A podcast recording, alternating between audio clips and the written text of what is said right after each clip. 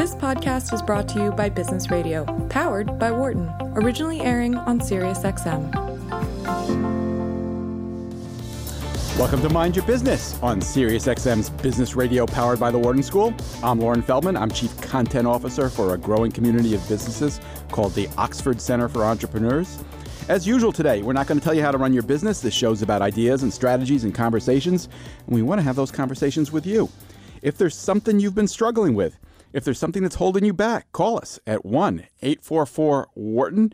That's 844 942 7866. And remember, this is a safe space for business owners. If you're struggling with something, someone else listening to this show is probably struggling with it too.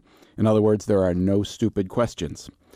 With us today to discuss your questions and challenges is Lou Mosca, Chief Operating Officer of American Management Services and a regular guest on this show. American Management Services is based in Orlando. It's a consulting firm that helps business owners, which is why Lou always brings us interesting stories from the front lines. Welcome back to the show, Lou. Good afternoon. How are you? I'm great, thanks. Ask me why I'm great. Um, because you're bundled up and you have a parker on and you have your mittens on and you're staying out of the cold. Uh, nope, that's not it. Uh, that's all true. That's all true. But uh, I'm great because as soon as this show is over, I'm flying to Nashville for a really cool Oxford Center event that, that you should be going to, and you still could. Do you, do you, you have any plans for tomorrow? Um, is it going to be warmer than 30? Uh, it's going to be right around there. I actually saw that in your newsletter, and I thought about it when I saw it last week. And I have some travel I need to do over the next couple of days, but I would love to go to these events. They look great. You you need to come, and uh, you know th- this one's really going to be special. And truth to tell, I hate to admit it, but uh, we have plenty of empty seats available. And um, let, let me tell you what we're, we're going to have. Carey Smith, the founder of Big Ass Fans, a manufacturing company from Lexington, Kentucky. Uh, he's our featured speaker.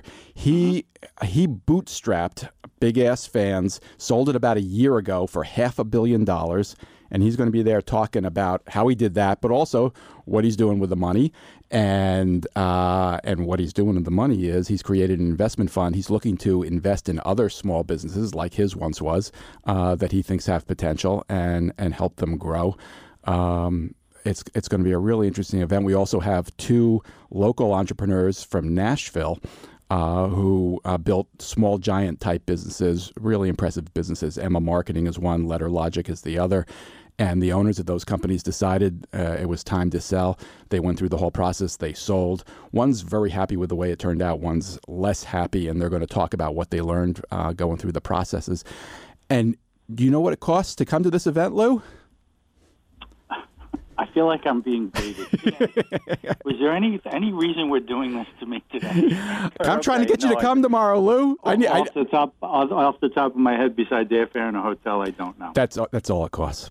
It's otherwise it's free. And if so, if, if anybody's listening from the Nashville area, all you got to do is RSVP at events at oxfordcenter.com. and uh, and I'm going to keep working on Lou. Maybe you'll even meet him there. Well, what you really should be telling folks is to sign up for your Oxford newsletter because it's a great newsletter. Every morning, it's fantastic. I actually look forward to reading it and seeing what you put together. It's amazing to me how much information you cobble together very quickly to get that document out each morning. People should read it. It's great. Well, now I don't have to say it because you just did. Thank you very But much. The truth. But you know, you know, you made a comment about the two panelists you're going to have tomorrow. One that sold his business and he's happy, and one that sold his business, and I think your words were a little less happy. You know, uh, we find that when owners actually consummate a sale, there's a lot of time there's seller's remorse. A lot of time. They've given up their child, their baby, something they've cultivated and nurtured for a long time. And even if it's the greatest deal and the greatest arrangement in the world, and I'm not saying this was or it wasn't, there's a lot of time there's seller's remorse. You know, it's like cutting off a limb. I, th- you know, I've had those conversations with a lot of business owners. I know exactly what you're talking about, and that, that's often the case. In this one, I think there's, you're absolutely right, that was present here. Uh, But there, there's also, in this case, an element of um, this business owner sold the business to a uh, private equity group. And that private equity group made a lot of promises about how uh, the employees of this business were going to be treated. And those promises were not all kept, and you know that's left some uh, some pain that, um, as as you said, no matter how great a deal it was, um, that that that still hurts. Yeah, but you know, I mean, the nature of a private equity firm is they want to get in, they want to run it up, they want to maximize profit, and they want to sell it. So unless you dot the i's and cross the t's, forget the verbal promises; they don't mean anything. It's a good thing to know going in. You, do you have, you know, there's a lot of talk the last few years about uh, all of the uh, baby boomer, boomers who are selling businesses. And by the way, if you, if you happen to be one of those and you're listening to this conversation and you got a question for Lou, please give us a call. We're at 1 844 Wharton. That's 844 942 7866. Do you have clients, Lou, who are, who are going through this right now? Do you have many of them? Actually, very few. Most of our clients are. Um, most of our, our folks, Loren, are first or second generation, and most of them are looking to go to second or third generation. And the ones that aren't, really, really what they want is to set up this business to be a, a revenue generator for them forever. So, um, uh, whether they choose to slow down their path or not, you know, on occasion we work with folks that think it's just the right time to get out and it's a natural evolution, sell the business and, and maximize the value and the return, and they're entitled but it absolutely happens with us a lot less than people would think. I'm surprised to hear that. Um, mm-hmm. that that's really interesting because you know we have heard so much talk about this. Um, it, it is a common problem that somebody reaches the age where they, they need to start thinking about what happens next, and and there's nobody in the family that wants to take over the business. What do you what do you do then? Yeah, well, I, I think that you know if um, I think that uh, sale is always an option for folks. I, I'm not a fan of an ESOP. I think we've chatted about that one twice before. But I think that uh, a lot of times, if you set up the right management structure in your business, you know, you really don't have to, to be overly overly concerned about it. You have options, and, and I think people should explore them well. You know, there's companies that run around and do these valuations for businesses, and they'll charge you thirty, forty, fifty thousand dollars to do a valuation, tell you it's worth you know, seven million bucks, sign on a dotted line, we'll get it sold for you, you pay us a commission. And the amount of companies they actually sell are so small, it's crazy. And there's a better way to go about how to sell a business, and if, you know, we can help folks with that anytime. But most of well, give us a hint. What's the better way? Well, the best way, I'll give you two hints. Okay, the first is if you haven't maximized the return on your investment in your assets and maximized profit with a strong plan, you won't get the best return. But more importantly, you should be strategic in who you want to approach to be your buyer. You should be strategic. Why would someone want to take over your business? How did you dress it up to do that? Instead of just giving it over to a broker or an agent and hope they bring some stranger in that's going to make promises that a lot of times they might not be able to keep. What, what about that uh, the valuation piece of it that you were referring to? Is there an alternative to spending all that money to to get the estimate? Yeah, I mean, I, I, this is going to sound absolutely silly, but I think uh, most CPA firms that, and almost every client has an outside CPA firm. Most CPA firms can give them a rough valuation. That's number one. Number two, Google how to do your own darn valuation. It'll tell you. You can find everything on the internet now, right? so it may not be it may not be exactly perfect, because it won't calculate in the intangibles, but it'll give you a rough idea. And I think owners should work it backwards. They should say, what do I want to get to sell? And is my business is is my business worth it to do that? So I have a friend who who is a uh, vice president in an 80 90 million dollar construction firm here in the southeast, and they have grown dramatically in the last four or five years. And I have been telling he and his his partners, now's the time to sell while you're on the uptick. You've got nothing but a great track record. It's a great story. Sell it today, and they don't want to do it. But Why? You were just talking about how most of your uh, clients want to keep the business. They're thinking about the next generation. Mm-hmm. Uh, why, in this case, did you tell these people that they should sell? I, I, understand if they wanted to sell, now's a good time. But but but why not keep building the business? What I actually told them was two things. I think that it's a perfect time to sell because they will get an incredible multiple for if you look at their trajectory and what they've done the last five years and what their next three years looks like. Oh my God, it's a perfect time to actually think you can get a multiple that is ungodly. And on the flip side, I said if you don't want to do that, it might be the perfect time to make an acquisition and double your size overnight and then think about selling in five or six years. So, uh, you know, my philosophy is that if you're really knocking it out of the park, it's going to come a point in time where that doesn't continue. It's just human nature. So I think if there's an opportunity for you to cash out and you could do it, you should do it. But a lot of owners are reluctant to do it, just like my friend is reluctant to do it.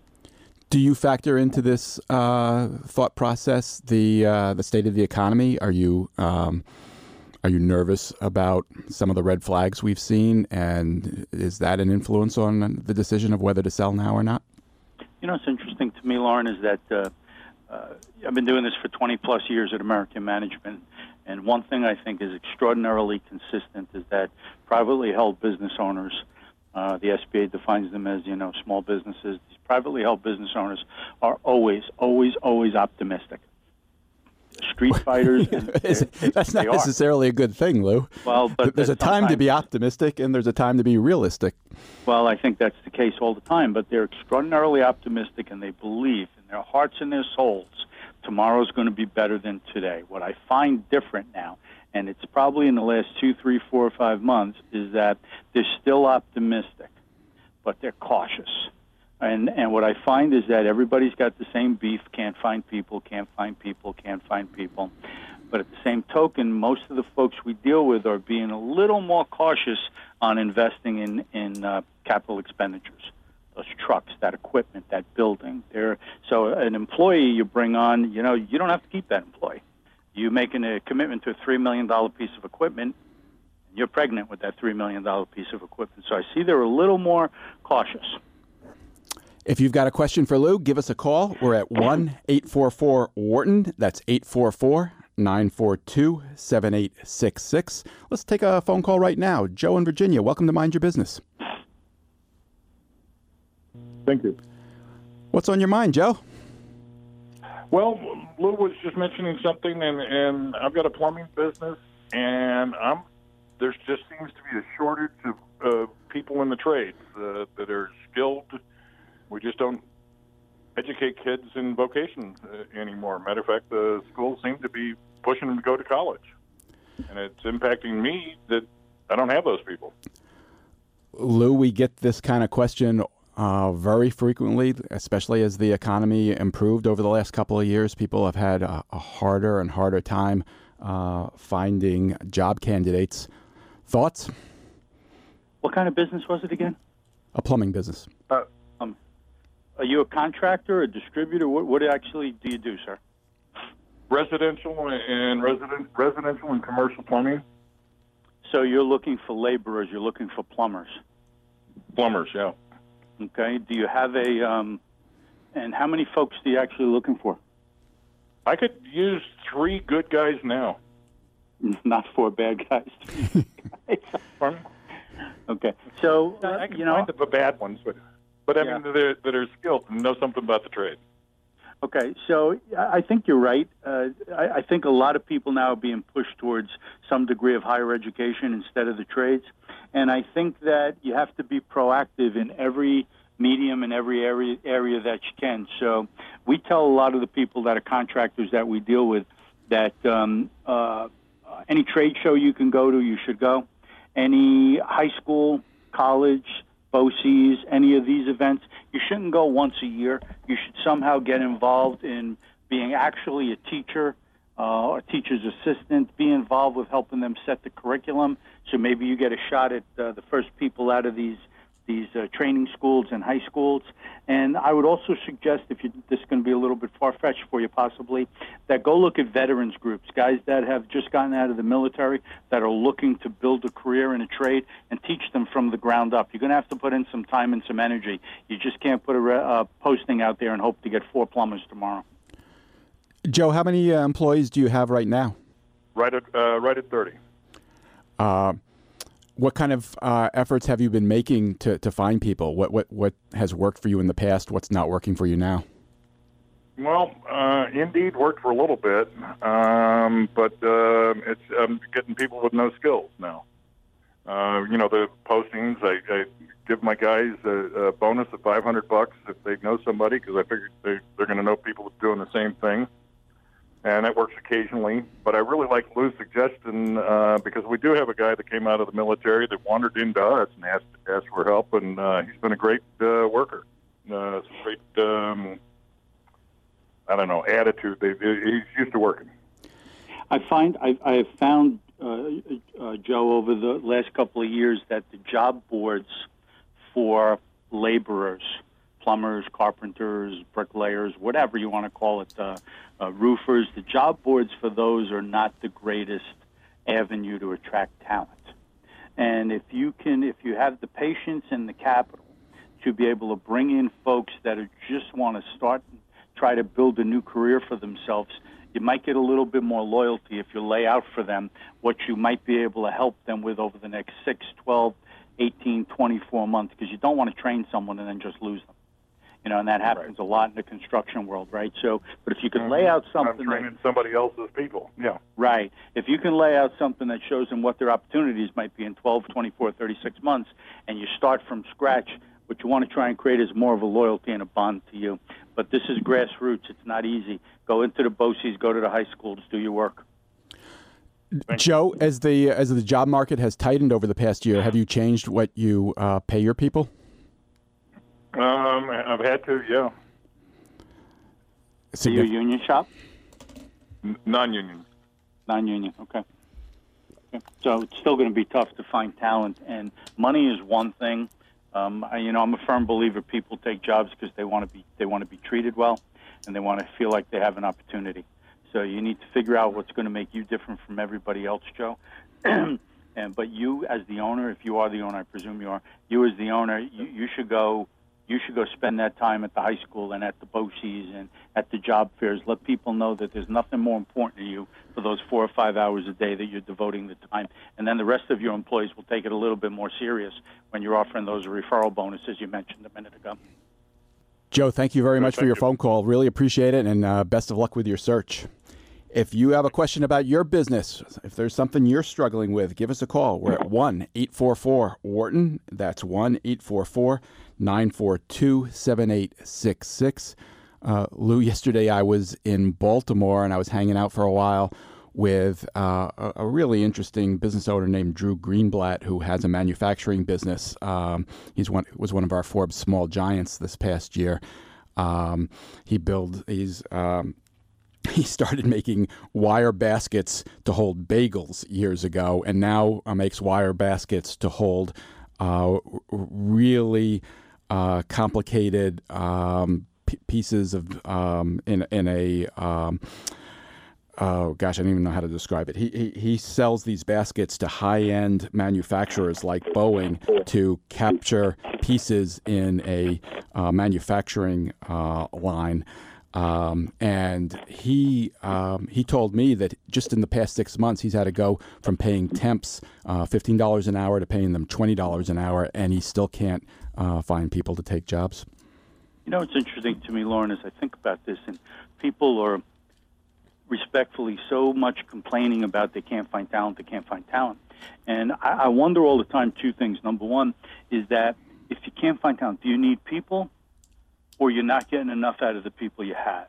The second thing I think about is that if not having that one plumber, that one uh, uh, line operator, that CNC operator, not having that one person is, can you define what it's costing you not to have that person? So theoretically, if you can define what it's costing you not to have that person, to pay almost anything up to what it's costing you is still going to generate profit still going to generate you some profit. So this whole concept of I had to go from fifteen to twenty dollars, who gives a darn? Who cares? If not having that one person cost you three hundred thousand dollars, you couldn't ship that year, and you would have made one hundred twenty thousand dollars or forty percent gross profit on it. Then anything you paid up to, if you paid sixty thousand dollars, you're still going to net sixty. Well, the, what you pay that one person you have to hire can affect what you pay other people as well, right? without a doubt. And if we change a comp plan here at American Management, we change it for everybody. Absolutely for everybody. What's right is right. I totally agree with that. But you need to factor that into your pricing. So if it's if it's preventing you from getting business or servicing your accounts or servicing your customers, and it's incremental dollars, I don't care. Don't give it to them, and then tire to pay for performance and give pay for performance to everybody. But you can't say $5 an hour is going to prevent you from executing. Can't do that. It's crazy. Well, I, I, think that's exactly the thought process that uh, Drew Greenblatt of Marlin Steel Wire went through mm-hmm. uh, when he went from fifteen to, to twenty dollars an hour. Uh, and mm-hmm. in his case, um, he, he's gotten to the point where his factory is now running uh, twenty four hours a day. Um, mm-hmm. They they just cannot keep up. They've never had a backlog uh, this size. Like and, this, right? And and it comes in. I mean, a year ago, uh, I was down there actually, and they had, they had closed down the factory for three weeks, and they were buying a whole bunch of new machinery, mm-hmm including a, a lot of robots, mm-hmm. uh, to you know give them greater capacity, and they still can't keep up. Well, you think about it, there's a there's a, a gentleman here in Orlando that owns um, I don't know. I'm gonna I'm gonna make up a number, but I'm close. 20 25 McDonald's, and one of the stores he's got does extraordinary business, and I'm talking many many many millions of dollars, and the more hourly rates go up, the more automated they make the store. Now, that doesn't mean it's in the kitchen, but everything else, from how you order to where you get your napkins, everything is, it's just so automated what they do. So people are going to find ways to offset whatever costs they have to, but there's some fundamental services where you need human beings. And if you can measure what the ROI on that human being or that investment's going to be, and you can create a path forward for that individual, you might create something more special than you can imagine. My guest is Lou Mosca. If you have a question about your business, if you're struggling with a particular issue, call us at 1 844 Wharton. That's 844 942 7866. Uh, let's take a call right now. Philip in New Jersey. Welcome to Mind Your Business. Hi, uh, this is uh, Philip, and uh, I wanted to ask you guys. Uh, I have a small family business. Uh, we're about 100 people. my brother and I are partners in it. And uh, as we've evolved, we're now looking to set up for the first time a board of advisors. And I'd like to uh, hear from you guys if you have any suggestions or advice in terms of A, how to go about that process, B, what type of characteristics or individuals or roles should we be looking for, and uh, C, what should occur during these uh, quarterly board meetings. Uh, I have some ideas, but I'd like to hear from you guys. Lou, thoughts? Sure. So, um, Philip, I think that's a great, great question, and more importantly, I think it's a great strategy. I think almost every business, once you get past a certain level, or even when you start, should have a board of advisors, which is totally different than a board of directors. Correct? Totally different than a board of directors. So, Lou, tell us what the of, difference is. Well, board of directors, you need approval from take action. I mean, they're actually uh, they're actually supposed to uh, set the path, approve the path the CEO wants to take, ownership wants to take. Normally, a board of directors requires a vote, and you need their approval for major decisions. Maybe any capex over fifty thousand, maybe an acquisition, but you need board of director approval. Here, you have two owners. They want to remain independent, but typically, what a board of advisors is is exactly that. It's just people that will bounce, you can bounce ideas off of. They've got experience, and you're looking for input, but you're not obligated to follow.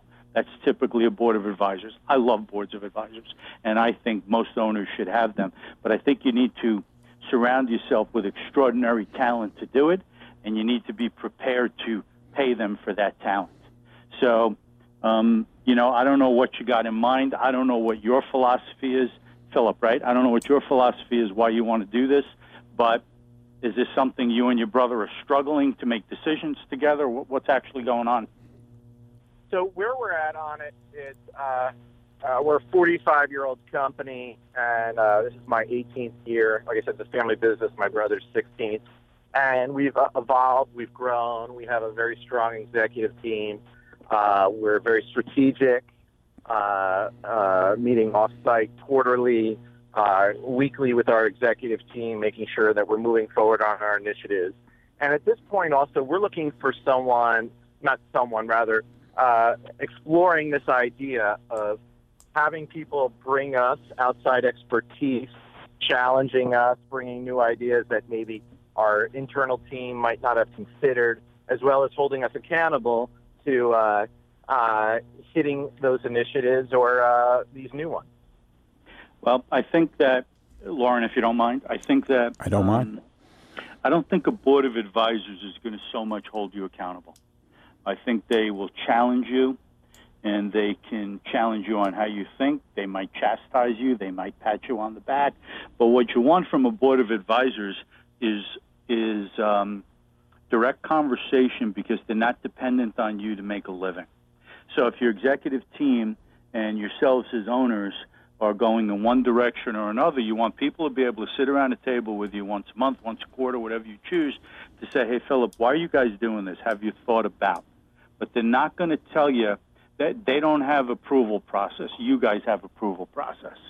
That's difference between advisors and a board of directors. However, I think there's extraordinary value in having a board of advisors, and I think to me, to me, I always encourage my my clients if they're going to do that. I really don't want on my board of advisors my CPA and my attorney. They're dependent on me. I don't I don't want them to be my board of advisors. I'd rather surround myself with a solid marketing executive in the community, maybe a solid manufacturing executive in the community, maybe a retired um, military executive, someone that went up the ranks in the military, people that can listen objectively, give me feedback objectively, and not be dependent on me to make a living and pay their bills. How do you find those people, Lou? It's a job. Everything we do is a job, right? So um, you can do what other people do. You can hire a recruiting firm to do that for you. You can post something on ZipRecruiter and draft it yourself. Uh, if someone needs help drafting that, I'll actually help them do it. Um, you know, I would imagine if you've been in business, I think you said 47, 48 years, and you've been there 19 years, you know people that you don't do business with that have had extraordinary success in whatever their industry is. That industry doesn't have to be pertinent to you. That industry has to be, that person's experience and their success needs to be something you want to draw upon. You want to be challenged by good people. You know, it's like when, um, you know, Michael Jordan wanted to play basketball against the best. He didn't want to play against the weakest. So you want to put the best people around you in an advisory capacity that you're going to share your financial information with, but more importantly, you're going to share your plans, your execution, your strategies, your direction, whatever you're looking to accomplish to try and get feedback. And you can find those people out there, and a lot of times, if they're you know semi-retired or just retired, and they still want to be in the game a little bit, but they've sort of gotten out of the daily, you know, rat race and the things that we do every day they might be in perfect sweet spot for you because they're not looking for a lot of money and they still have a lot to offer. Philip, here's one other thought. Uh, I've had a lot of interaction through the years with an organization in Dayton, Ohio called Aileron, um, A I L E R O N. That's an aviation term. I didn't know that until I heard about the mm-hmm. organization. A lot of mm-hmm. people do know that. Um, but it's it's a really great organization. It was started by Clay Mathile, the guy who founded or didn't found but took over uh, Iams uh, pet food company very early and built it into a billion dollar business and sold it to P and G. And they believe very strongly that having this kind of board is essential to a, a successful business. And they have a program to help business owners to uh, find uh, advisors, create such a board.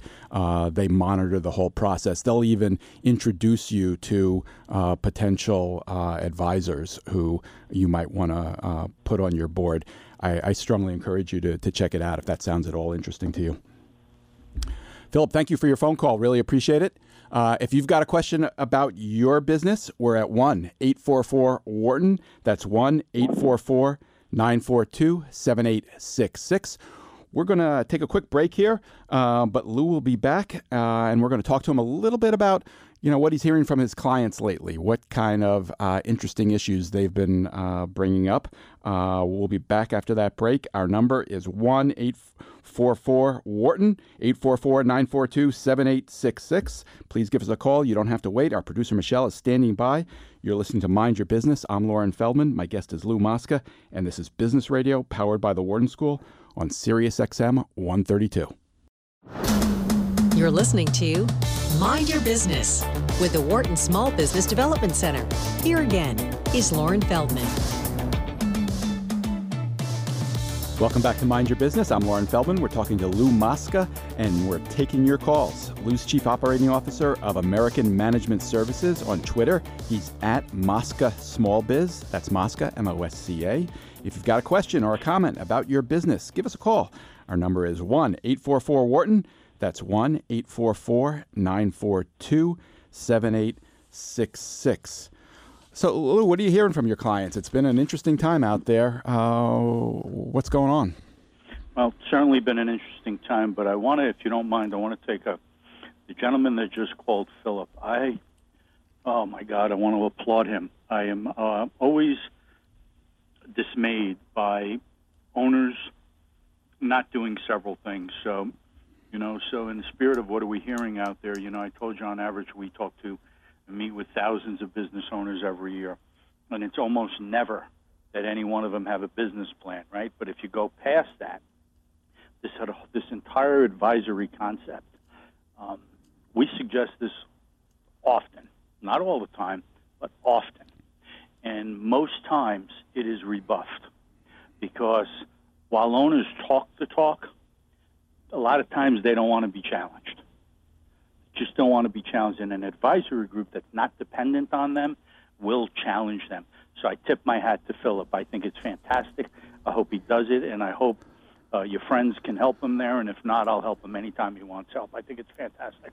Well, so, let me ask you, Lou. The, you, you, I think you raise a really interesting point, and I've heard this uh, from a lot of business owners.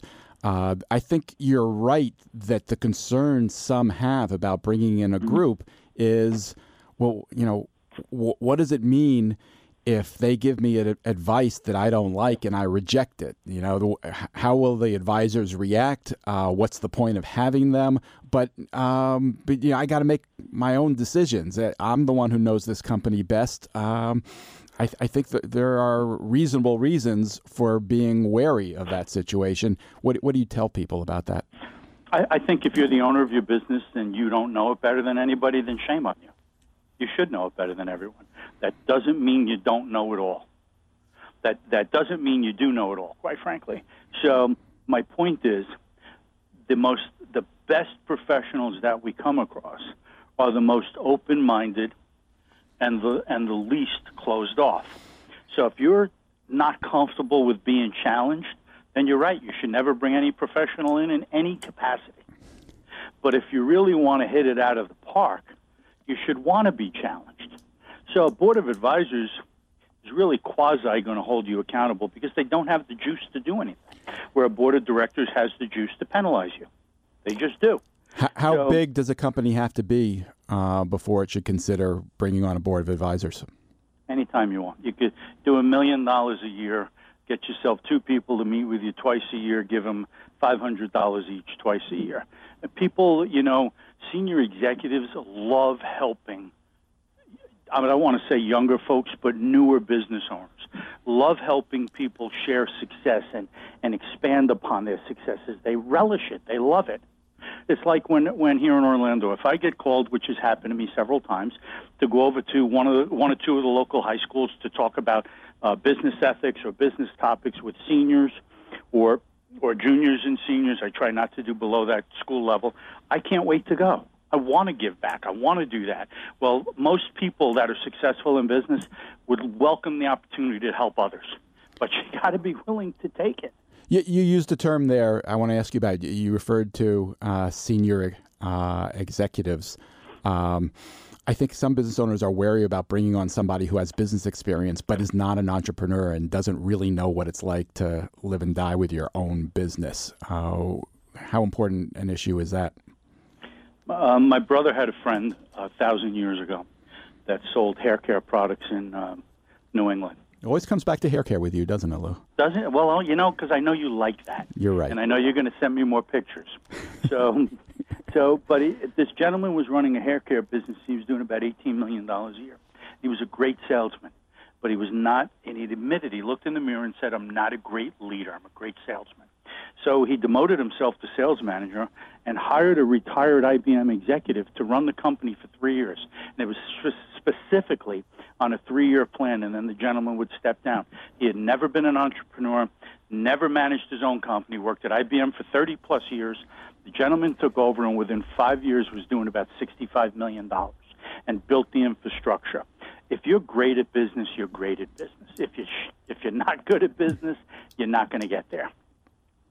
All right, back to my question. What have you been mm-hmm. hearing from your clients? Um, what I said a little while ago: optimistic, cautious optimism.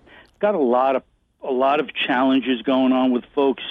Um, obviously, the weather in the last three days hasn't helped, but more importantly, the, the shutdown hurt a lot of people in a lot of ways. So we have a we have a client right now that manufactures widgets, and about half of their business is sold to people that do business with the DoD, and everything stopped for four weeks. And this this is a five or six million dollar company, and really took it on the chin for four, five, six weeks. Very difficult.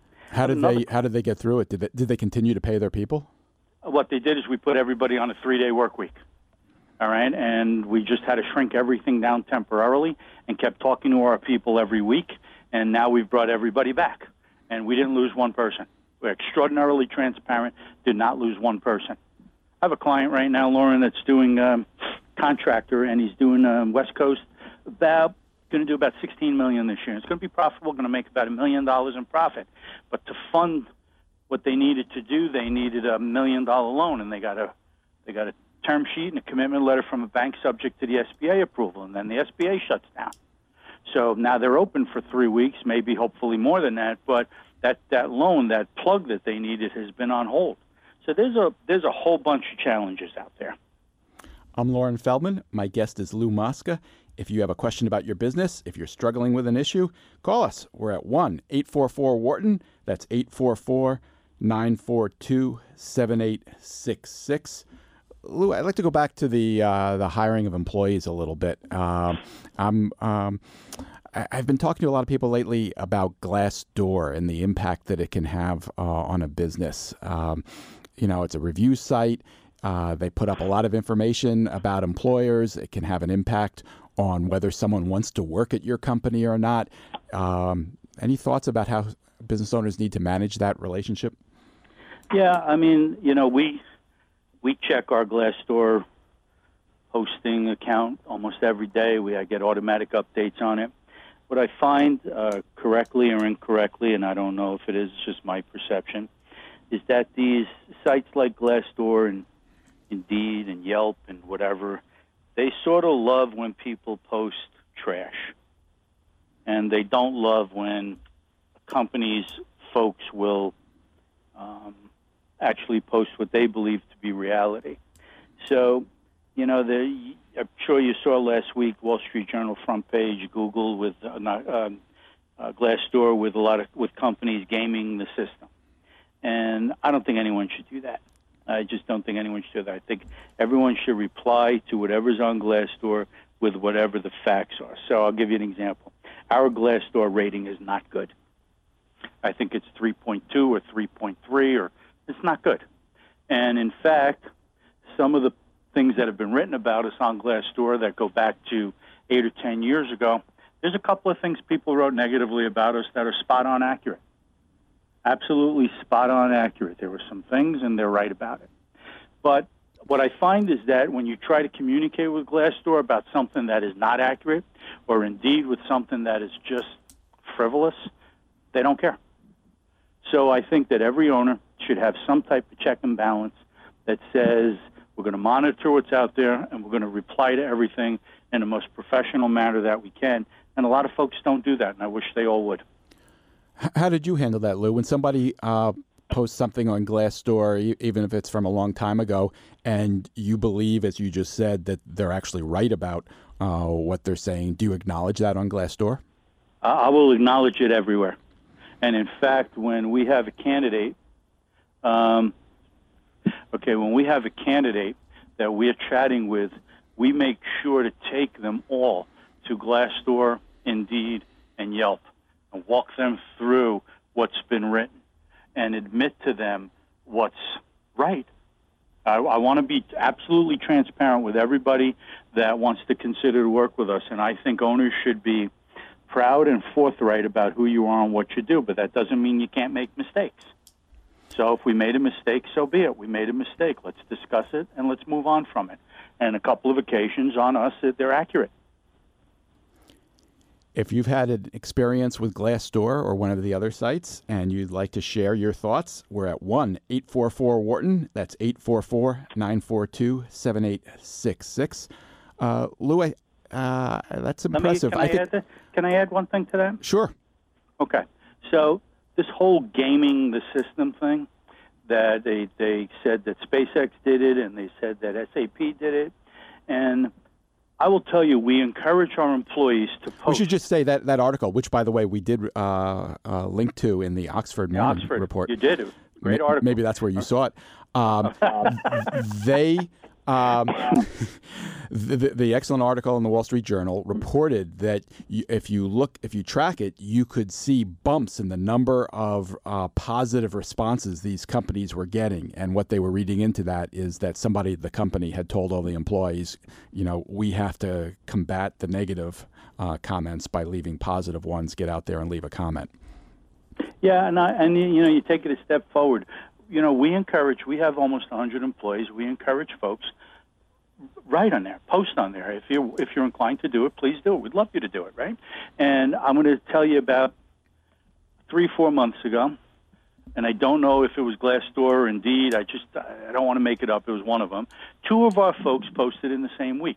Two, and both of them were taken down by the host site. And both of them said that the people that posted or the individuals that posted did not have a strong enough online presence um, to warrant them putting that up there. So it sort of was like the company manipulated this. It just was not the case. So, but but my and but there's no one for us to really have a dialogue with. Very difficult situation. So if you want to post trash, they're welcome. They'll take everything you post. I Crazy think- world. Um, I, I've heard that same conversation involving Yelp. The issue being that, uh, exactly as you say, Yelp will often discount the comments coming from somebody who doesn't uh, review restaurants f- frequently out of the suspicion that they were put up to leaving this positive review, and they were just this is just a one-off because um, you know they're trying to game the system.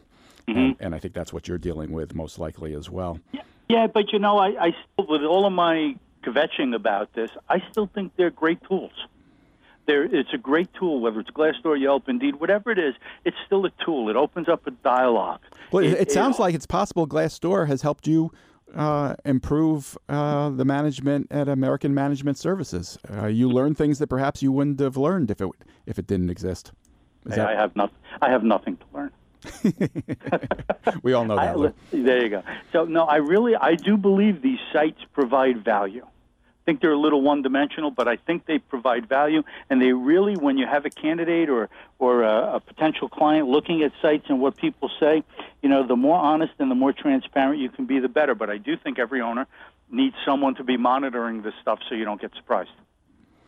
Uh, I was impressed with your uh, strategy of actually taking candidates and forcing them to uh, to walk through uh, what's on Glassdoor. I, I think that makes a lot of sense. I think it's something you can assume most of them, the smart ones anyway, are going to do it on their own. You might as well make sure they do it, especially if there's something negative there, and let them know that you're you know willing to talk about it.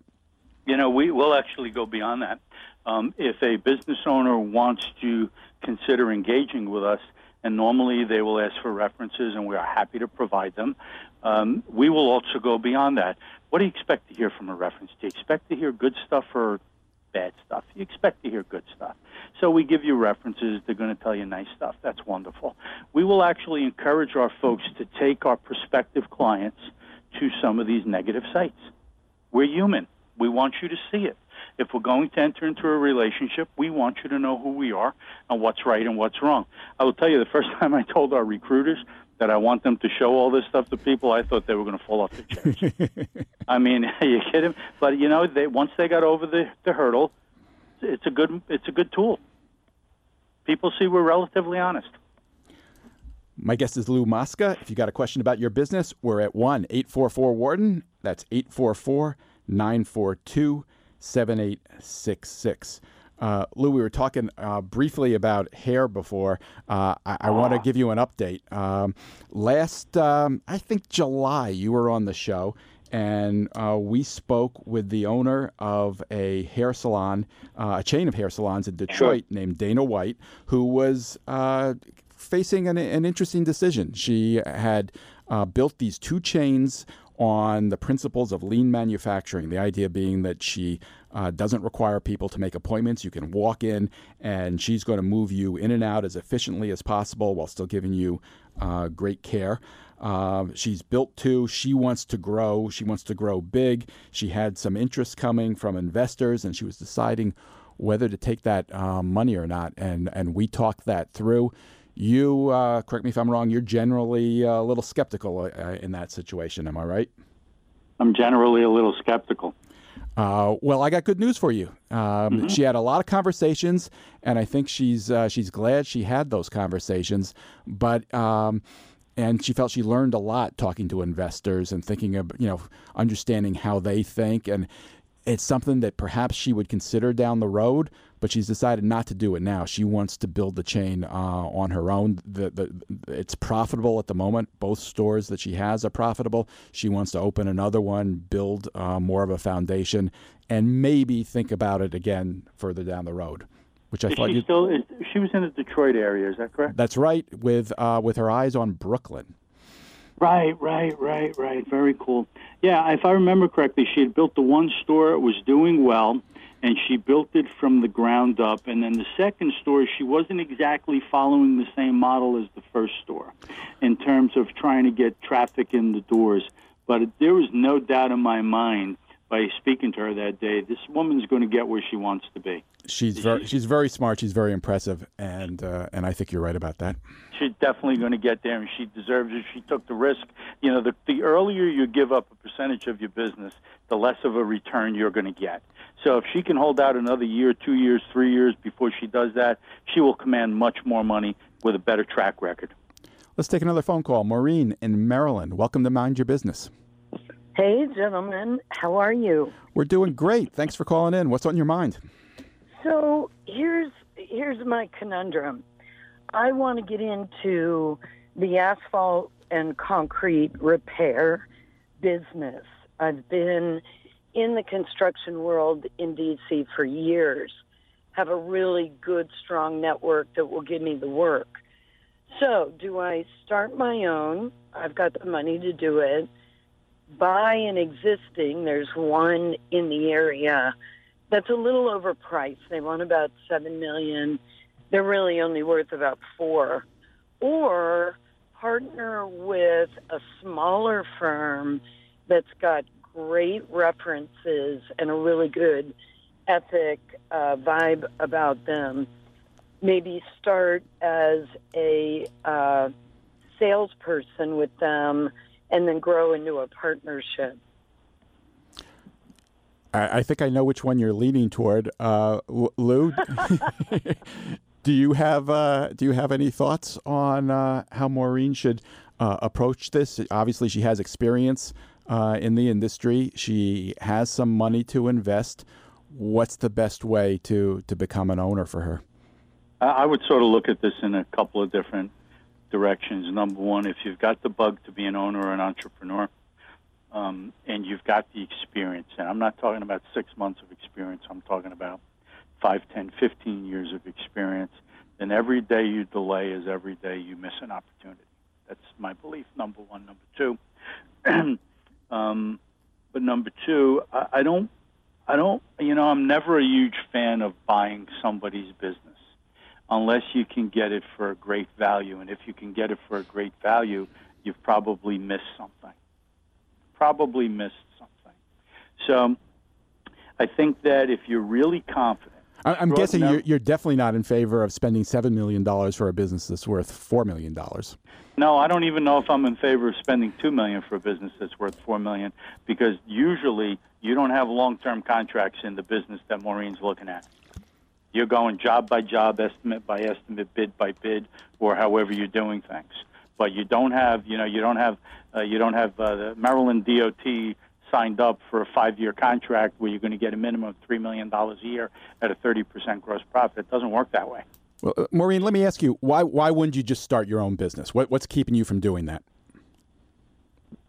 My background is more in tenant fit out construction, a few base buildings, meaning out of the ground, um, everyone that knows me in the area, they would trust me to do a good job for them, but they might have second thoughts about giving Mo, their good friend, an asphalt job because I don't have any track record in it.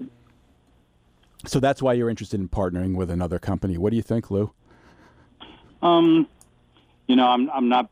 I don't love partnerships if it's a means to an end, and you've got a a disciplined path out of that at a certain point in time. It's all fine. It's all fine. But you know, um, people have to want to take a shot on you, and you have to determine if they're willing to do it. So if you want to partner with someone, and you know that in 24 months you're going to go left, and he or she's going to go right, and you've committed to that sometimes that's even more difficult. How do you split up what you got? Mm, there's a lot. There's, really good point. Nothing's easy here. Um, the only way it's, it's like that's why people sign prenups from time to time, right? So the, the but but theoretically it takes the angst and the questioning out of the transaction.